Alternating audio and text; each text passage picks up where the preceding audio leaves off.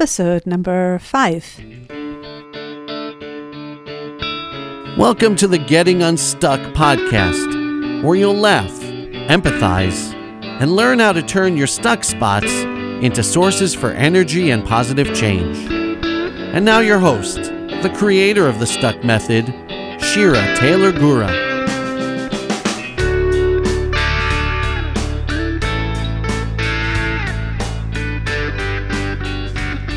Hello, my dear listeners. This week's consideration is going to be gratitude. I will be sharing a story that I'm sure you can all identify with in just a moment. But before I do, I want to read to you another review that one of the listeners has submitted this past week to iTunes. So this review comes from Boating Girl 280. She wrote, From someone who does not usually listen to podcasts, I can say with confidence that these episodes are fantastic. Everyone and anyone could benefit from learning Shira's approach to issues that come up in life, whether small or significant. With personal examples woven in, Shira offers an approach that can help us feel more in control of our emotions and reactions. Keep these podcasts coming. Wow! Thank you, Boating Girl 280. I am so glad my podcast is providing value to your life, and I'm so grateful that you took the time, even though you are new to listening to podcasts, to leave a review for me. So thank you. So, you're probably not the only person who is new to the world of podcasting and even new to leaving a review on iTunes. So, for that reason, I wrote out specific directions on the homepage of my website, thestuckmethod.com, so that anyone who is interested in leaving a review can do so. So, if you are listening in today, and you enjoy today's episode, please consider leaving me a review. Not only is it nice for me to receive the feedback, I know that your reviews will help this podcast become more visible. And then, in effect, it will help provide value to that many more people in the world. Okay, so back to the theme for this week, which is gratitude. We all know that the more grateful that we are, the happier we are. There is tons of research on the correlation between gratitude and happiness. If you are not grateful in your life, it is very, very difficult to be happy because really, what is there to be happy about if you're not grateful for anything?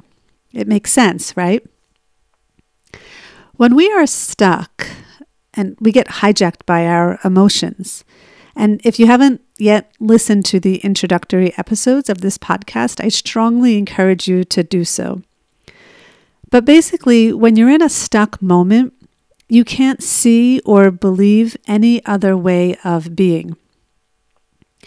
The reason that this podcast is going to emphasize considerations, which is, by the way, the fourth step of the stuck method, is because in the heat of the moment, it may be difficult to internally generate considerations. For that reason, I like to keep a number of considerations as go to examples when I find it difficult to access one specific to the situation that I'm in. My purpose in offering you a consideration for the week is so that you too can keep that consideration in the back of your mind for when you may need to access it when you are stuck. Okay, so this week's story. As I've mentioned in a previous episode, we live in an intentional community. It's a small community that kind of feels like a summer camp at times. There are few roads, lots of common spaces for kids to play and parents to hang out out after work. And we oftentimes co parent. I mean, I guess that's what you would call it. What I mean to say is, oftentimes there are kids in my house who are not my kids, and yet they are treated like my own children. They're welcome to stay as long as they want, as long as their parents agree, and they're welcome to eat with us, and they even help themselves to food. Certainly, when parents ask for help to watch their child for whatever reason, I always help. So the other day, my husband and I had tickets to go to a concert. We had to leave the house at five in the evening. Now, I have four kids. My three older ones were going to be at their youth group event until about six o'clock, and I knew I would need help for someone to watch my youngest kid, who's six years old. So I asked my neighbor. And I was dumbfounded, completely floored when she responded to my text saying that no, she couldn't help me out for that hour.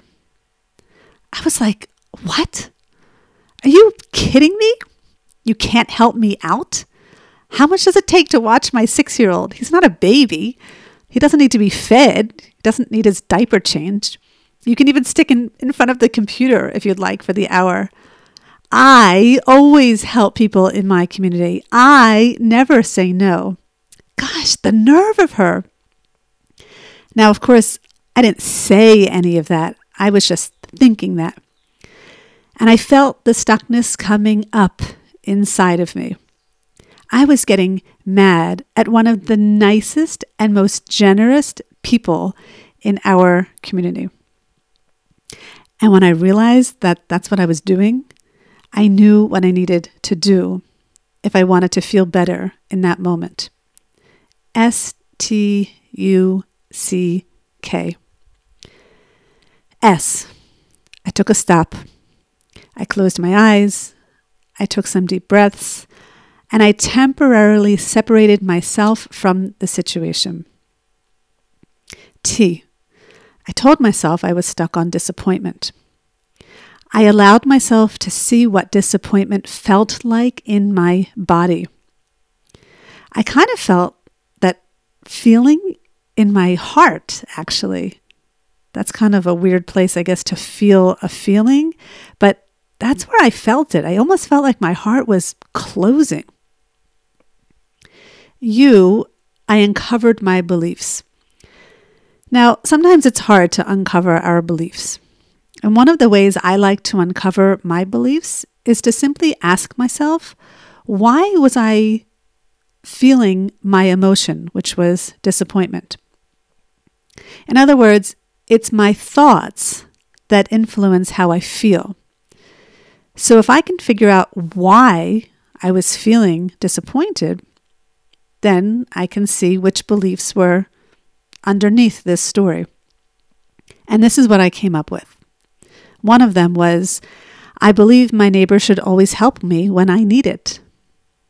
And of course, I asked myself, is that 100% accurate? And the answer to that, of course, is no, not necessarily. She makes her own choices in her own life. I don't tell her what she should do and what she should not do. Another thought I noticed was I believe my neighbor should feel badly that she can't help me. No, no, no, no, no. I can't even believe I thought that. No, my neighbor should not feel badly at all. And another thought that I uncovered was I believe I would have helped her if the situation had been reverse. But when I asked myself if that was 100% accurate, I said to myself, no, not necessarily. I have no idea what situation I would have been in.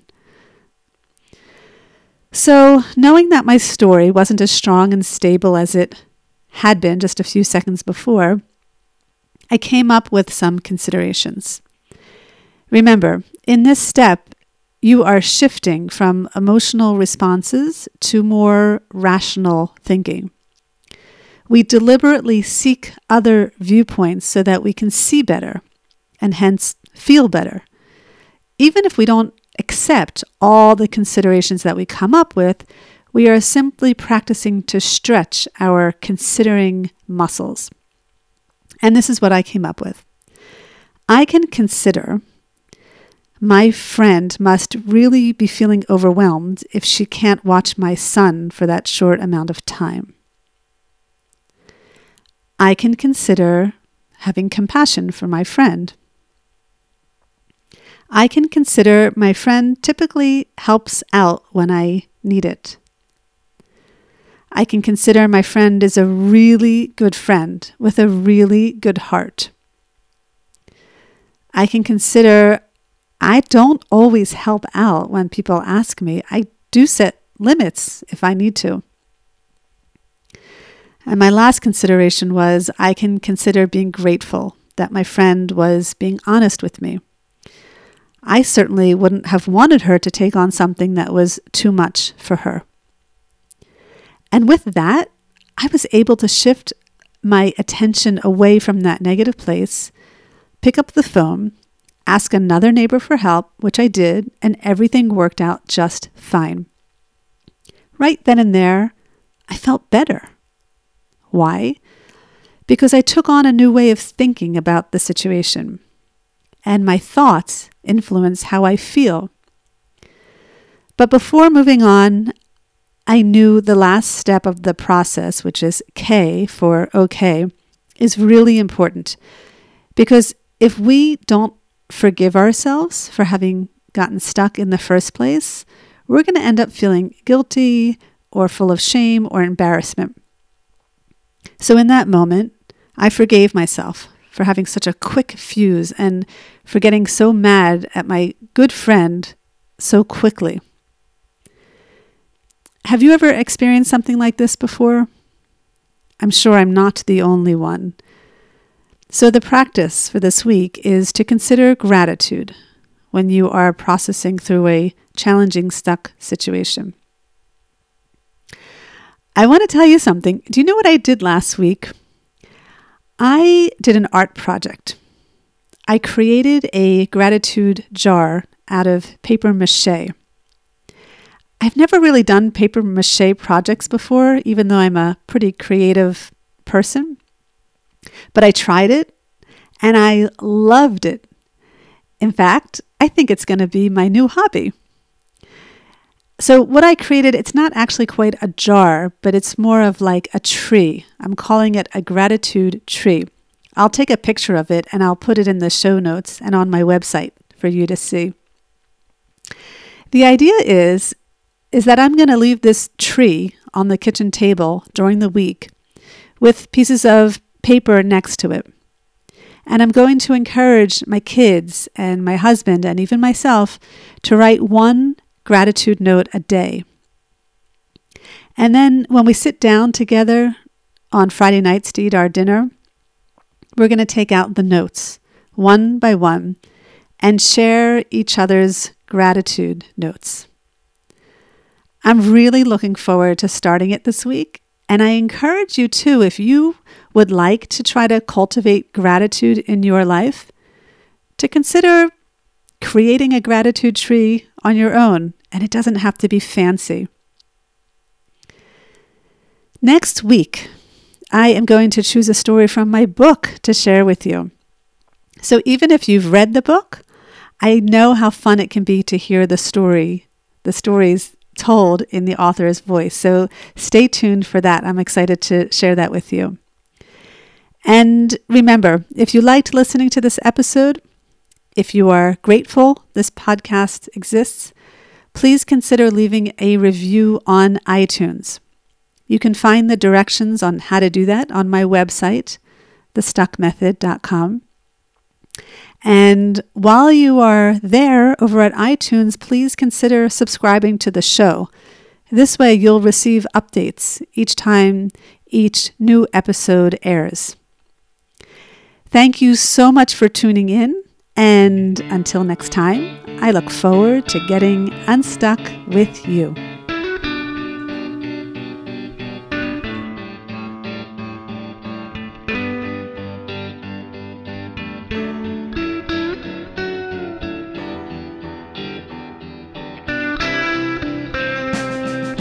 Thank you for tuning into this episode of the Getting Unstuck podcast.